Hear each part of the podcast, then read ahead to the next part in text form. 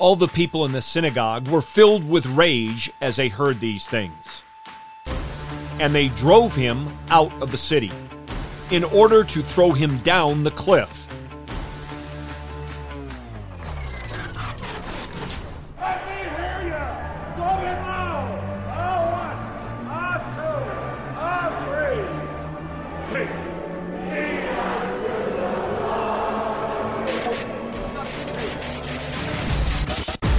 Welcome to In the Bullpen, Up and Ready, a ministry of developing contenders. The call has come. You need to get up and ready now. And look who's coming up. High fly ball into right field. She is gone. Our text for today is Mark chapter 1, verses 21 through 28. The verses I used in the introduction were from Luke's Gospel. They come immediately before what we read about in Luke 4, verses 31 through 37, and that is the parallel account of our text in Mark. Remember, all content has context, and this was the context in which the content of what Jesus spoke took place. They had been speaking well of Christ and marveling at his gracious words. They did that for one moment, and then the next they tried to kill the Lord of glory. But King Jesus knew, as must we, that the word of God must continue to be boldly proclaimed, and that it never returns void, but it always accomplishes the purpose for which Yahweh sends it. Hear now God's word in the Gospel of Mark, chapter 1, verses 21 through 28. And they went away into Capernaum, and immediately on the Sabbath he entered the synagogue and began to teach. And they were astonished at his teaching, for he was teaching them as one having authority, and not as the scribes.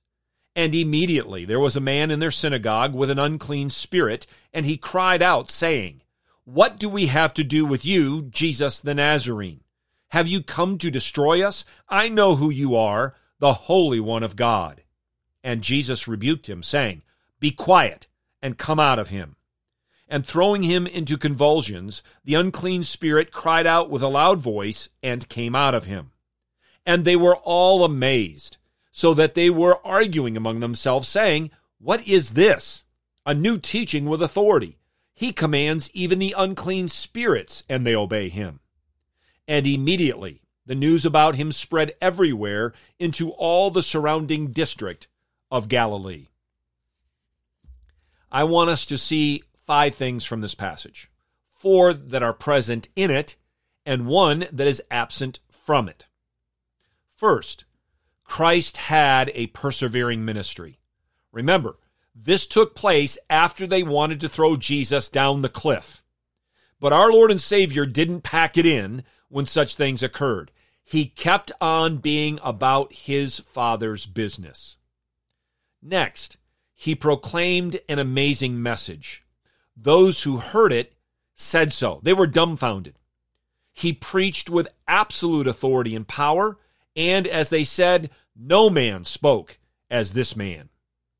Third, Christ performed a powerful miracle. It is actually the first miracle recorded by both Mark and Luke.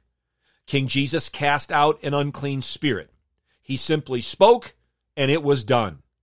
Violently, but without harm.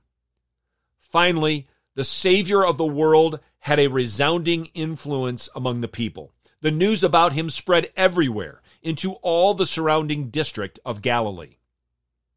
So, what is the one thing absent from our text? Saving faith.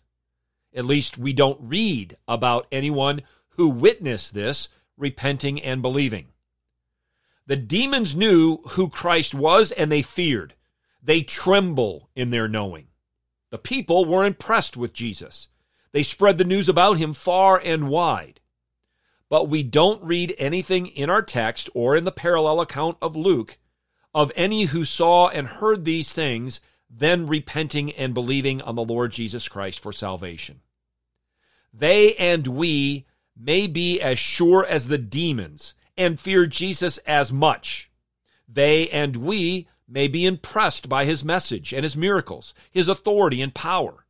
They and we may have heard and even spread the report about Christ. but it is only by the sovereign grace of God that any of them or any of us come to saving faith. If you have come to saving faith by God's grace, praise Father, Son, and Holy Spirit, and live a life of gratitude. Get your eyes up, fixed on Jesus, the author and perfecter of faith, and be ready to deny yourself, take up your cross, and follow him.